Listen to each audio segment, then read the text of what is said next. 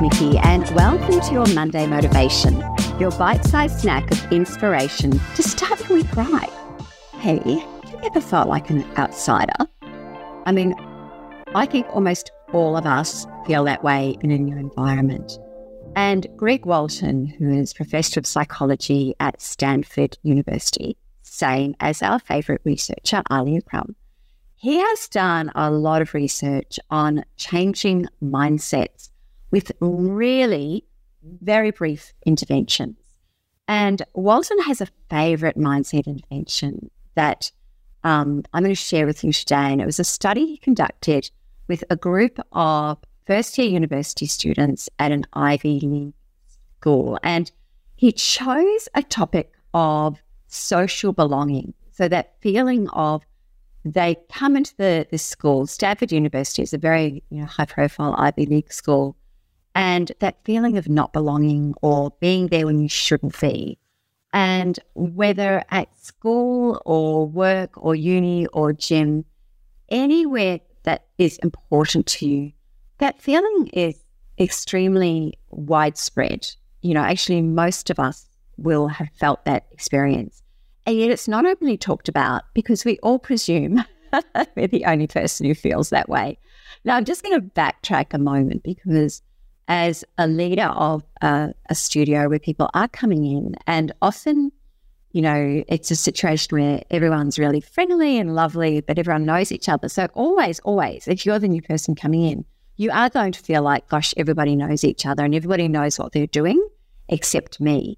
And so, one of the biggest challenges for me, and it's a challenge I relish, I love it, is that when somebody new comes in, that they're actually absorbed into our group as seamlessly as possible and made to feel really, really welcome and supported straight away. Because I know I have been to group training sessions in particular um, where I felt really, as an outsider, I felt really old. I felt like I didn't know what I was doing.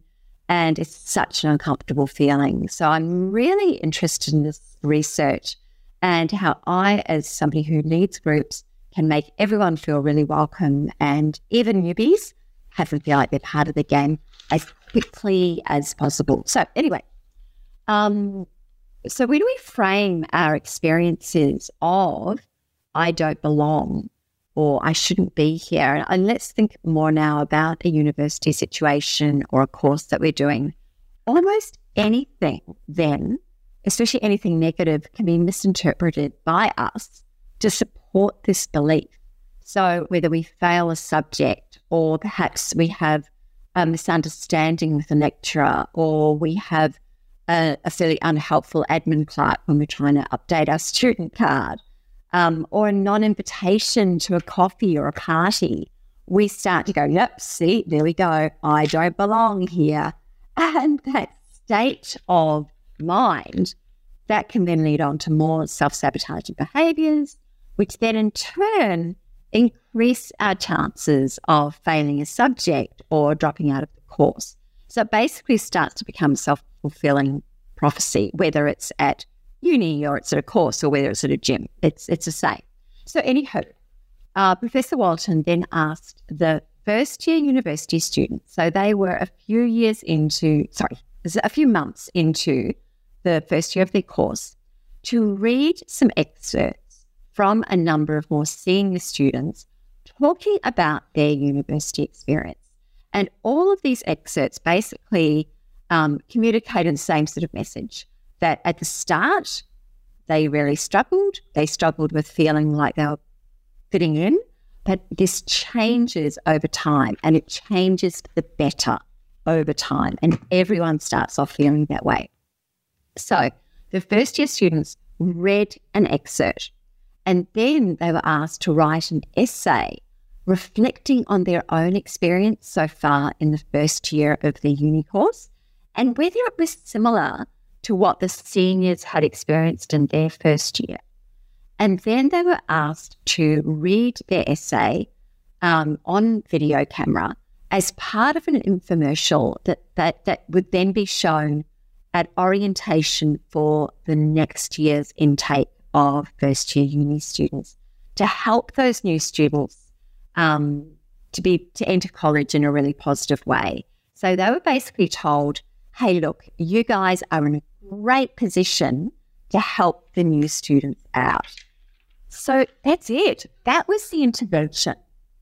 Very, very simple. They read expert excerpts of past students. They then wrote their own essay and then they read that essay out to be part of an infomercial. But here's the thing the results were astonishing. Now, Walton was particularly interested in African American students, and those are the students he studied because they traditionally have really um, found it difficult entering Ivy League students, um, Ivy League universities, Ivy League schools, and feeling like they didn't fit in. So this one-time intervention improved the African American students' academic performance massively, but not just their academic performance, their physical health, their happiness over the next three years, um, and their academic performance was significantly higher than African American students who hadn't participated in this fairly short intervention.